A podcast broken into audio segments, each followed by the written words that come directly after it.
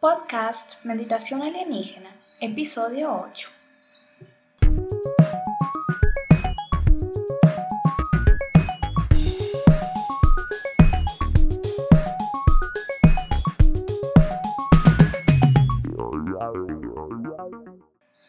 Bienvenidas, bienvenidos al podcast de Meditación Alienígena, el programa donde te enseñamos a conectar con tus ancestros estelares y a empoderar tu espíritu con la filosofía andina.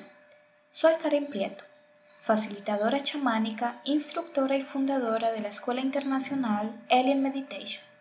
Accede a meditacionalienígena.com para encontrar contenidos y cursos que te ayudarán en tu crecimiento espiritual y a tu formación en terapias holísticas. El día de hoy voy a contar cómo realicé mi transición de la New Age hacia una línea de libre pensamiento. En un programa anterior ya mencioné sobre las descubiertas espirituales que estaba intentando realizar en la religión de los Hare Krishna. Sin embargo, esta vez voy a hablar sobre otros lugares que conocí después de los Hare Krishna.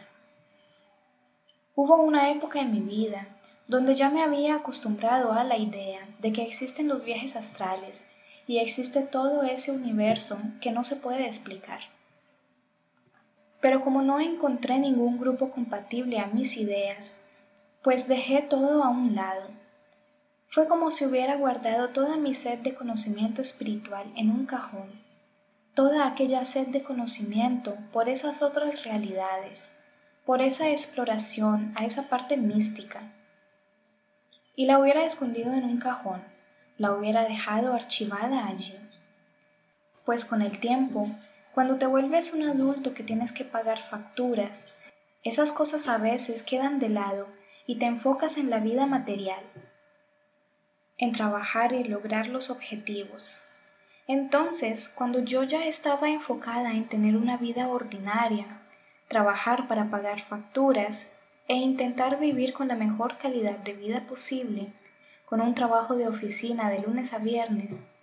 Algunos de los colegas que tenía eran personas bien joviales. Había mucha diversidad en ese lugar de trabajo. Entonces a partir de ese trabajo adquirí contactos donde me fue posible tener la primera experiencia con ayahuasca. Para muchos, la ayahuasca representa una droga a más dentro de las tantas drogas ilegales que existen. Para otros, la ayahuasca representa una bebida sagrada que hay que respetar como tal. Yo sinceramente no sabía qué esperar y la primera vez que bebí lo hice por pura curiosidad, pero sinceramente no esperaba nada extraordinario.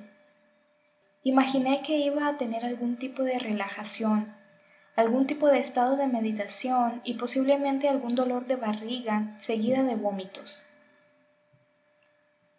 Pero cuando entré en el clima de la ayahuasca me di cuenta de que lo que estaba experimentando no era apenas una simple meditación con dolor de barriga, sino que fue una experiencia de verdadera expansión de conciencia.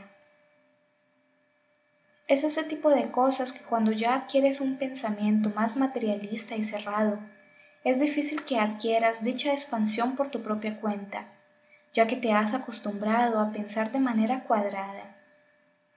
Entonces la sustancia me proporcionó la expansión de conciencia que estaba latente dentro de mí, pero que no lograba adquirir por causa de mi pensamiento cuadrado. Entonces, en ese caso, esa sustancia fue una ayuda para ese momento en el cual yo estaba pasando. Las experiencias chamánicas que viví durante las tomas de ayahuasca las llevaré en mi corazón hasta el día de hoy, pues fue en ese momento en el que sentí una verdadera conexión con la Madre Tierra y con todo lo que me rodea. Los grupos de ayahuasca en Brasil son muy particulares. Algunos mezclan las tomas de ayahuasca con prácticas umbandistas que es una religión afro-brasilera. Y puedes sentarte o acomodarte libremente, descansar y relajarte de la manera que te lo pida el cuerpo, siempre y cuando se respeten las reglas de la casa. Otros grupos toman ayahuasca con reglas más rígidas, donde tienes que estar durante horas de pie, cantando músicas cristianas religiosas y no puedes quebrar esa regla. Algunos tienen un toque más cristiano, otros más africano, otros más chamánico. Por eso digo que las tomas de ayahuasca, dependiendo del lugar donde se va, son muy diferentes. Entonces, a partir de esos lugares que visité, me fue abierta la posibilidad de conocer referencias de la New Age. Desde ahí comencé a seguir grandes líderes de la New Age en Brasil. La New Age se caracteriza por ser un conjunto de prácticas y creencias donde se canaliza con ángeles, arcángeles, maestros ascendidos, fraternidades, que se cree en la ley del karma y la reencarnación y muchos otros tipos de creencias. Al principio yo estaba muy emocionada y animada con la idea de la New Age. Me sentía como una niña descubriendo un nuevo juego que le llenaba de ilusión. Y entonces comencé a realizar meditaciones guiadas para vibrar solo en el amor, en la paz, en la luz, me enteré de que existía la equivalencia de cada santo cristiano en la New Age. Jesús, por ejemplo, es el maestro Sananda, y aquí María Magdalena se le ve como la pareja de Jesús. Y los Budas del Oriente también pueden convivir en perfecta armonía con los santos católicos. Y descubrí un mundo de cosas nuevas que antiguamente no me imaginaba que se podían mezclar. También realicé un curso de Reiki donde aprendí los símbolos y recibí la ceremonia de sintonización del símbolo maestro Daikomyo. También descubrí que se podía canalizar con ángeles, con arcángeles y toda una serie de cosas y prácticas muy novedosas y con tanta información. Cada información para mí era una explosión de alegría y de necesidad de saber y entender cada vez más y más. Y estando así en esa sintonía de la New Age, fue pasando el tiempo. Fui perfeccionando mi conocimiento sobre esas prácticas. Pero un día, súbitamente me sentí diferente. Era una sensación de haber llegado a una meta, pero sentía que a partir de ahí necesitaba algo más. Sentía que por más de que aprendía cosas nuevas de la New Age, esos conocimientos no llegaban a llenar por completo mi espíritu. Entonces un día, súbitamente me llegó una información a través de mi intuición. Esa información cambiaría el rumbo de mi práctica espiritual para siempre. Era como una voz en mi interior hablando conmigo y expandiéndome cada vez más la conciencia. Esa voz me dijo que quien escribe la historia son los ganadores, no los perdedores, y que tal vez, si este mundo es tan dualístico, y si como la misma New Age menciona, hay una constante batalla en el cielo y en la tierra entre fuerzas de luz y fuerzas de oscuridad, entonces es posible de que en este mundo haya una guerra invisible que comenzó hace mucho tiempo. En ese orden de ideas y según mi intuición, entendí que si todo esto es así, en esta guerra hay ganadores y perdedores. Y que por supuesto los ganadores serán quienes escriban la historia. La humanidad vive de un pasado, un presente y un futuro. Sin un pasado, no tendríamos referencias en nuestro presente. Sin un futuro, tampoco entenderíamos hacia dónde vamos y los motivos por los cuales movernos en el presente. Los tres tiempos son importantes en la experiencia humana, y el hecho de que los ganadores de la guerra manipulen la historia del pasado afectará significativamente la evolución de la raza humana. Y ese día, en el preciso instante en que estas palabras de mi voz interior me decían todo esto, entendí que los perdedores de la guerra no necesariamente fueron los malos de la peli, y que tal vez, y solo tal vez, su objetivo de luchar en esa guerra fue bueno y sublime. Pero como perdieron la guerra, los vencedores los colocaron como los chicos malos.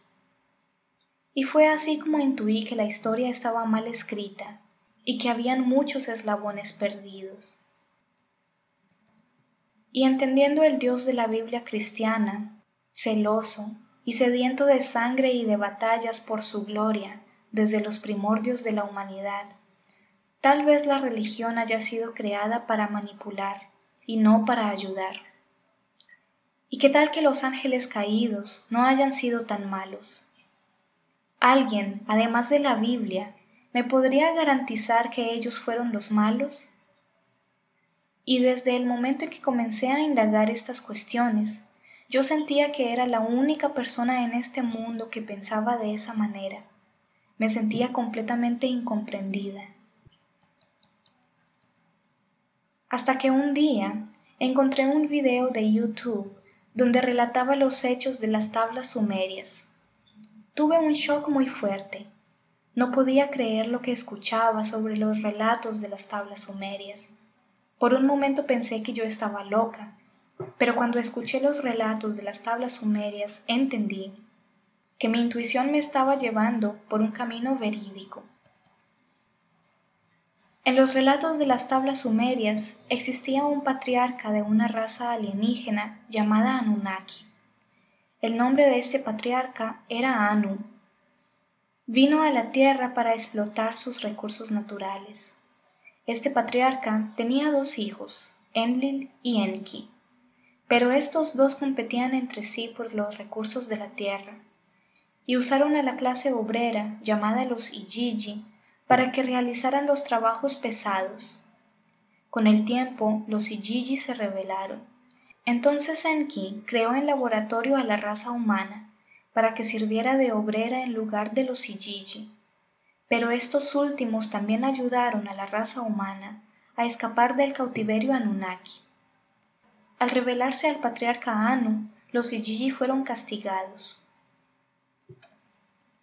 Estos relatos inmediatamente resonaron con lo que yo había intuido hace unos días atrás, y fue desde ahí que me fui a la otra cara de la moneda.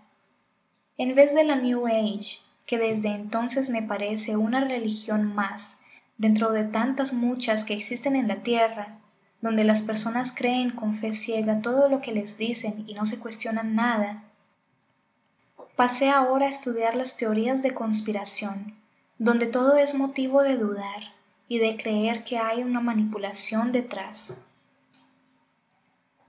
A partir de mis estudios sobre las teorías de conspiración, adquirí nuevas formas de ver el mundo.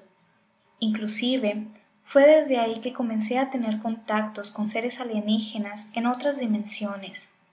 Pero con el pasar del tiempo, entendí que ya había consumido toda la información que necesitaba consumir sobre las teorías de conspiración y que ya no quería identificarme ni con los de la New Age ni con los conspiranoicos, pues ambas vertientes son apenas caras de la misma moneda, y yo no quería estar condicionada a ninguna moneda.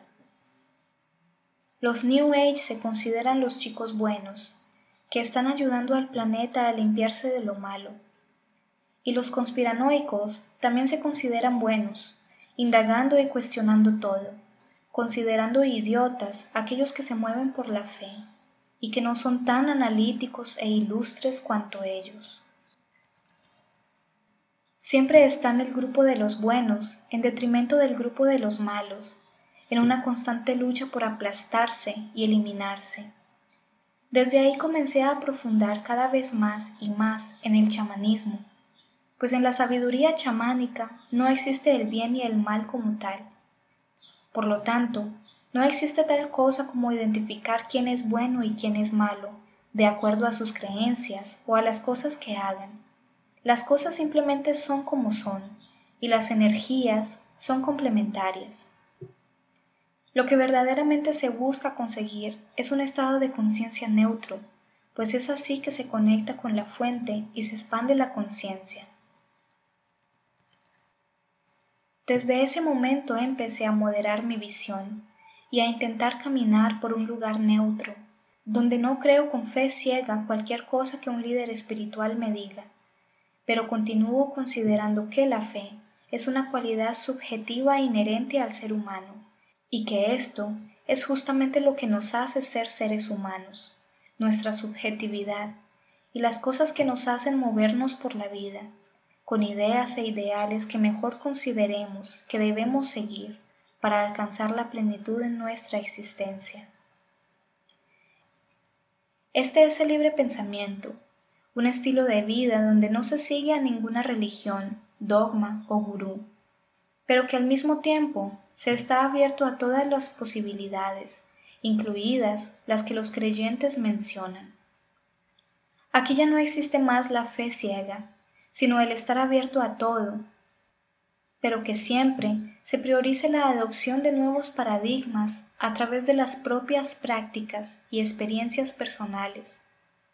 Seguir un camino autónomo, donde no se busca la aprobación de un grupo de personas que sigue un dogma, pero sí se comparte con humildad y sin creerse un iluminado todo lo que se ha investigado y experimentado, pues cuanto más uno investiga, más uno se da cuenta de que este camino es infinito. Y con esto me despido. Muchas gracias por tu tiempo y tu atención. Si te ha gustado este episodio, por favor, dale a like, compártelo y suscríbete, para que este contenido le llegue a más personas que les pueda ayudar. Nos vemos en el próximo episodio. Hasta luego.